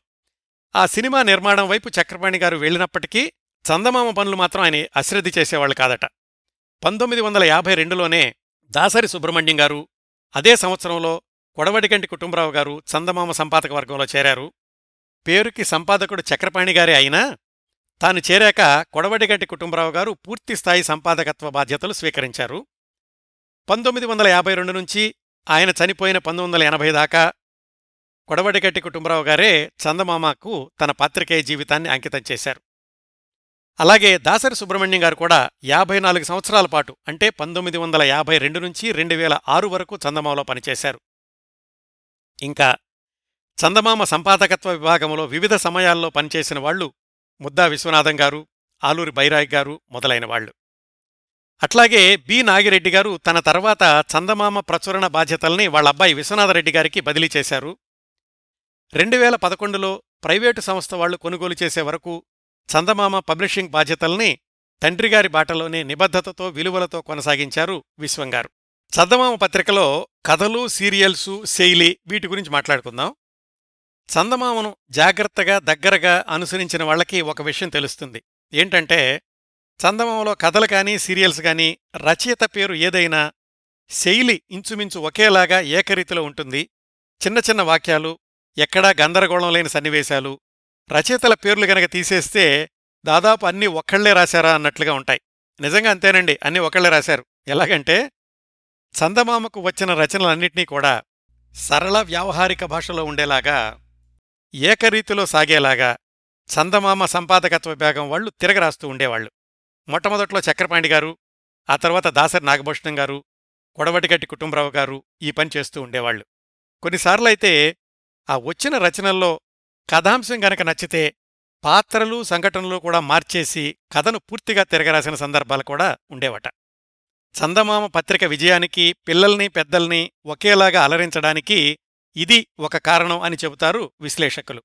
ఇంకా చందమామలోని కొన్ని ప్రజాదరణ పొందిన రచనల విషయానికి వస్తే అన్ని రకాలైనటువంటి కథలు ప్రచురించేవాళ్ళు నీతి కథలు అద్భుత కథలు జానపద కథలు సాహస కథలు సమస్యాత్మక కథలు ఇంద్రజాల కథలు సాంఘిక కథలు చారిత్రాత్మక కథలు వైజ్ఞానిక కథలు ఇట్లాగా అసలు చందమామలో స్పృశించనటువంటి కథల విభాగం ఉంటుందా అన్నట్లుగా పిల్లలకు అన్ని రంగాల నుంచి కూడా కథల్ని అందిస్తూ ఉండేవాళ్ళు అలాగే పురాణాల ఇతిహాసాల నుంచి ప్రపంచంలోని చిన్న కథల నుంచి ప్రపంచంలోని ఇతర భాషల్లోని కథల నుంచి ఉపనిషత్తుల నుంచి పోగు చేసినటువంటి కథలను కూడా చిన్నపిల్లలకి అందిస్తూ ఉండేవాళ్ళు చందమామ పత్రికకు మరొక ప్రత్యేక ఆకర్షణ అందులో వచ్చే సీరియల్స్. మొట్టమొదట్లో వచ్చిన సీరియల్స్ తండ్రి కొడుకులు దొంగ సన్యాసి బాలనాగమ్మ ఐదు ప్రశ్నలు ఇలాంటి. ఇవన్నీ ఒక ఎత్తైతే పంతొమ్మిది వందల యాభై నాలుగు జనవరిలో ప్రారంభమైంది తోకచొక్క అనే సీరియల్. అది చందమామ యొక్క సర్క్యులేషన్ని విపరీతంగా పెంచిందట. ఆ సీరియల్ రాయసింది కూడా దాసరి సుబ్రహ్మణ్యం గారు. ఆ కోవలోనే ఆ తర్వాత వచ్చిన సీరియల్స్ మకర దేవత ముగ్గురు మాంత్రికులు భువన సుందరి జ్వాలాద్వీపం రాకాశిలోయ ఇలాంటివన్నీ పిల్లల్ని పెద్దల్ని కూడా ఏకరీతిగా అలరించినయి. చందమామ పత్రిక యొక్క సర్క్యులేషన్ని ఆకాశానికి అందుకునేలాగా చేసిన అనడంలో ఏమాత్రం సందేహం లేదు. ముఖ్యంగా చందమామ కథలన్నింటినీ చూసుకుంటే గనక ప్రతిదానిలోనూ ఏదో ఒక నీతి ఉంటుంది. అంటే చిట్ట చివరకు మంచే జయిస్తుందని అలాగే దురాశ అసూయ అహంకారం క్రూరత్వం ఇలాంటి నెగిటివ్ భావాలు ఎప్పటికీ కూడా గెలవు అని బలవంతుడు అన్నవాడు బలహీనుడికి అవసరమైనప్పుడు సహాయం చేయాలని అలాగే ధనవంతుడు ధనం లేనివాడికి అవసరమైనప్పుడు సహాయం చేయాలని ఇలా నీతుల్ని చిన్న చిన్న కథల రూపంలో అందిస్తూ ఉండేవాళ్ళు చందమామలో. అంటే కేవలం కాలక్షేపానికే కాకుండా పిల్లలకు ఉపయోగపడేలాగా ఉండాలి అని ప్రతి కథ గురించి కూడా కసరత్తు చేస్తూ ఉండేవాళ్ళు చక్రపాణి గారి దగ్గర నుంచి కొడవటిగట్టి కుటుంబరావు గారి దగ్గర నుంచి చందమామ సంపాదకత్వ వర్గంలో ఉన్న ప్రతి వాళ్ళు కూడాను. అలాగే చందమామ పత్రికలో అన్ని దశాబ్దాల్లో రాసినటువంటి కొంతమంది రచయితల గురించి తెలుసుకోవాలంటే ఆంధ్రుల ఆహ్లాద రచయిత మల్లాది వెంకటకృష్ణమూర్తి గారు తొలి కథ పంతొమ్మిది వందల డెబ్భైలో ఆయన ఇరవై ఒక్క సంవత్సరాల వయసులో చందమామలోనే ప్రచురితమైంది. ఆ తర్వాత చాలా కథలు రాశారనుకోండి చందమామలో మల్లాది వెంకటకృష్ణమూర్తి గారు. అలాగే ప్రముఖ రచయిత రచయిత్రుల జంట వసుంధర గారు చందమామలోనే దాదాపుగా ఐదారు వందల కథలు రాశారు. చందమామలో వచ్చిన దయ్యాలు పిశాచాల కథలు దశాబ్దాల పాటు రాసిన ప్రత్యేకత మాచిరాజు కామేశ్వరరావు గారు అని ఆయనకి దక్కుతుంది. చందమామ గురించి మాట్లాడుకున్నప్పుడు మరొక విషయం మనం ప్రత్యేకంగా ప్రస్తావించుకోవాలి. చందమామలోని రచనలు ఎంత విలక్షణంగా ఉండేయో చందమామ రచనలను అత్యంత ఆకర్షణీయం చేసినవి కథలకు దృశ్యరూపం ఇచ్చినటువంటి వర్ణచిత్రాలు. చందమామ విజయంలో అధిక శాతం ఈ వర్ణచిత్రాలకు దక్కాలి అనడంలో ఏమాత్రం అతిశయోక్తి లేదు. చందమామను తమ కుంచె బలంతో నడిపించినటువంటి చిత్రకారుల్లో కొంతమంది గురించి క్లుప్తంగా తెలుసుకుందాం. ముఖ్యంగా కవర్ పేజీలు లోపల సీరియల్స్కి బొమ్మలేసినటువంటి వడ్డాది పాపయ్య గారు చాలా ప్రత్యేకంగా ఉండే ఆయన ముఖ చిత్రాలు కానీ చిట్ట చివర కవర్లకు వేసినవి గాని. అలాగే ఎంటీవీ ఆచార్య ఆయన పంతొమ్మిది వందల యాభై రెండు నుంచి చాలా దశాబ్దాల పాటు చందమామలో బొమ్మలేస్తూ ఉండేవాళ్ళు ఆయన మహాభారతం అట్ట చివరి బొమ్మకు అట్ట మీద బొమ్మకు కూడా ఆయనే అద్భుతమైన బొమ్మలేశారు.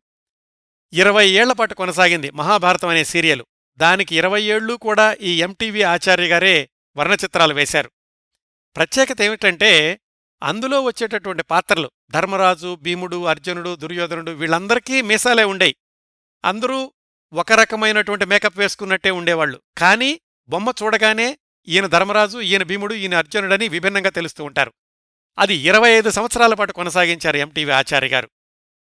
అలాగే భీష్ముడికి ఆయనేసినటువంటి తెల్లగడ్డము అలాగే తెల్ల జుట్టు ఇవన్నీ చూసి భీష్మ సినిమాలో ఎన్టీ రామారావు గారి యొక్క మేకప్ కూడా చందమామలో ఈ బొమ్మ చూసి చేశారు అని చెప్తూ ఉంటారు.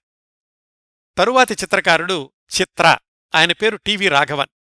ఆయన మెయిన్ ఆర్టిస్టుగా ఉంటూ ఉండేవాళ్ళు చందమామ మొట్టమొదటి సంచిక అంటే ప్రారంభ సంచిక పంతొమ్మిది వందల నలభై ఏడు జులైలో వచ్చింది. దాని ముఖ చిత్రం గీసింది కూడా చిత్రగారే విచిత్రం ఏమిటంటే ఈ చిత్ర చిత్రకళను ఎవరి దగ్గర నేర్చుకోలేదు. ఆయన సొంతంగా ప్రాక్టీస్ చేసుకుని బొమ్మలు వేయడం ప్రారంభించారు. కాకపోతే ఆయన మంచి ఫోటోగ్రాఫర్ అట ఆయన ఈ చందమామలోని సీరియల్స్కి అద్భుతమైనటువంటి వర్ణచిత్రాలు అందించారు. మీరిప్పుడు కూడా చందమామ చూస్తే సిహెచ్ఐటిఆర్ఏ అని ఉంటుంది. అలాగే మరొక ప్రముఖ చిత్రకారుడు చందమామకు కథలకు అందం చేకూర్చిన ఆయన శంకర్. ముఖ్యంగా శంకర్ గారి గురించి చెప్పుకోవాలంటే విక్రమార్క బేతాళ కథలు. బేతాళుడు ఆవహించి ఉన్నటువంటి శవాన్ని భుజాన వేసుకుని ఒక చేత్తో కత్తి పట్టుకుని చాలా చురుకైన కళ్ళతో ముందడుగేస్తున్నట్టుగా విక్రమార్కుడు బొమ్మ ఉంటుంది అది వేసింది శంకర్ గారు. అలాగే బాపు గారు కూడా కొన్ని సంచికలకు బొమ్మలేశారు. ముఖ్యంగా ఆయన ఉత్పల సత్యనారాయణాచార్య గారని ఆయన రాసిన గేయ కథలకు చక్కటి బొమ్మలేశారు బాపు గారు. అలాగే జయ గారు అని వీర అని రాజీ అని ఇలాంటి వాళ్ళందరూ కూడా చందమామలో వివిధ దశల్లో బొమ్మలు వేశారు. ఇంకా చందమామ సృష్టించినటువంటి కొన్ని రికార్డుల గురించి మాట్లాడుకోవాలంటే చందమామ ఒకానొక సమయంలో పదిహేడు భాషల్లో ప్రచురితమైంది సర్క్యులేషన్ కూడా కొన్ని లక్షల్లో ఉండేది. తెలుగు తమిళం కన్నడం హిందీ మలయాళం మరాఠీ గుజరాతీ ఇంగ్లీషు పదిహేడు భాషలంటే ఊహించుకోండి. భారతదేశంలో ఉన్న అనేక భాషల్లో ప్రచురితమవుతూ ఉండేది. చందమామ అది ఉచ్చస్థాయిలో ఉన్నప్పుడు. అలాగే ఇంగ్లీష్లో చందమామను ప్రచురించినప్పుడు మరీ చిన్నపిల్లల కోసమని జూనియర్ చందమామ అని ఐదు నుంచి పది సంవత్సరాల వయసు వాళ్ళకు ఇంగ్లీష్ ఎడిషన్తో పాటుగా ఒక చిన్న పుస్తకాన్ని ఇవ్వడం ప్రారంభించారు. పంతొమ్మిది వందల డెబ్బై ఎనిమిదిలో చందమామను మొట్టమొదటిసారిగా ఒక అంతర్జాతీయ అంటే సింహళ భాషలో ప్రచురించడం ప్రారంభించారు. ఆ సంవత్సరమే అంటే పంతొమ్మిది వందల డెబ్బై ఎనిమిదిలోనే సంస్కృత భాషలో చందమామను వెలువరించారు. అంటే మొట్టమొదటగా సంస్కృతంలో వచ్చిన పిల్లల పత్రిక చందమామే. ఆ తరువాత కొన్ని సంవత్సరాలకి పంతొమ్మిది వందల ఎనభై ఒకటిలో అంతర్జాతీయ దివ్యాంగుల సంవత్సరం సందర్భంగా బ్రెయిలీ లిపిలో అంధుల కోసమని చందమామను మూడు భాషల్లో విడుదల చేశారు. రెండు వేల మూడులో చందమామ బైలింగ్యువల్ అంటే ద్విభాషా పత్రికలు సింగపూర్ కోసమని ఇంగ్లీషు తమిళు అలాగే అమెరికా పాఠకుల కోసమని English Telugu English Tamil English Hindi ఇలాంటి ప్రయోగం కూడా చందమామే మొట్టమొదటిసారిగా చేసింది. బహుశా చివరిసారికో కూడా అదే ప్రయోగం అయ్యుండొచ్చు పత్రికలు చేసిన వాటిల్లోనూ. ఇవి చందమామ సృష్టించినటువంటి కొన్ని రికార్డులండి. చందమామ యొక్క ప్రస్థానాన్ని చూసుకుంటే అటు చక్రపాణి గారు మరణించే వరకు ఆ తరువాత నాగిరెడ్డి గారు కూడా ఏ ఉద్దేశాలతో ప్రారంభించారో ఏ ఆశయాలతో ప్రారంభించారో ఏమాత్రం ఆ విలువలు ప్రమాణాలు తగ్గకుండా దశాబ్దాలుగా దాన్ని కొనసాగిస్తూ వచ్చారు. కార్మికుల సమ్మె అనేక ఇతర కారణాల వల్ల పంతొమ్మిది వందల తొంభై ఎనిమిదిలో ఒక సంవత్సరం పాటు చందమామ ఆగిపోయింది. అప్పటికి నాగిరెడ్డి గారు జీవిత చరమాంకంలో ఉన్నారు. ఆయన ఇలాగా చందమామ ఆగిపోయింది అని తెలుసుకుని కన్నీరు పెట్టుకున్నారట. మళ్ళా పంతొమ్మిది వందల తొంభై తొమ్మిది డిసెంబర్లో పునఃప్రారంభమయ్యాక వాళ్ళ అబ్బాయి విశ్వంగారు చందమామ సంచికని తీసుకెళ్ళి నాగిరెడ్డి గారి చేతుల్లో పెట్టినప్పుడు ఆయన ఆప్యాయంగా పసిబిడ్డను చూసినట్టుగా చూసుకున్నారట. ఆ తర్వాత ఒక ఎనిమిదేళ్ళ పాటు బాగానే నడిచింది. ఆ తరువాత రెండు వేల ఏడులో ఒక ప్రైవేటు సంస్థ వాళ్ళు చందమామను కొనుగోలు చేశారు కానీ వాళ్ళు కూడా ఐదారు సంవత్సరాల మించి నడపలేకపోయారు. అరవై సంవత్సరాలు పైగా తెలుగువారి మనసు లోగిళ్ళలో నిరంతరం వెన్నెల వర్షం కురిపించిన చందమామ సుమారుగా రెండు వేల పదమూడు ప్రాంతాల్లో ముగిసింది. ఇంకా చందమామ పత్రిక గురించి చాలా చెప్పుకోవచ్చండి. కొన్ని గంటల పాటు చందమామలోని ఒక్కొక్క సీరియల్ గురించి కానీ కొన్ని కొన్ని ముఖ్యమైన కథల గురించి కానీ గంటల సేపు మాట్లాడుకోవచ్చు. దేనికైనా ఒక ముగింపు ఉండాలి కదా? చందమామ పత్రిక గురించిన విశేషాలను ఇంతటితో ముగిద్దాం. ఇవండి పంతొమ్మిది వందల నలభై పంతొమ్మిది వందల యాభై మధ్యలో వచ్చినటువంటి హైదరాబాదు సమాచారం అనే ఒక విలక్షణమైనటువంటి పత్రిక అలాగే కొన్ని కమ్యూనిస్టు పత్రికలు బాలల పత్రికలు బాల చందమామ వాటి విశేషాలు. శతాబ్దాల తెలుగు పత్రికలు తీరుతెన్నులు కార్యక్రమం ఏడవ భాగాన్ని ఇంతటితో ముగిద్దాం. వచ్చే వారం ఎనిమిదవ భాగంలో పంతొమ్మిది వందల యాభై నుంచి ప్రారంభమై ఆ తరువాతి దశాబ్దంలో వచ్చినటువంటి మరికొన్ని తెలుగు పత్రికల గురించి మాట్లాడుకుందాం.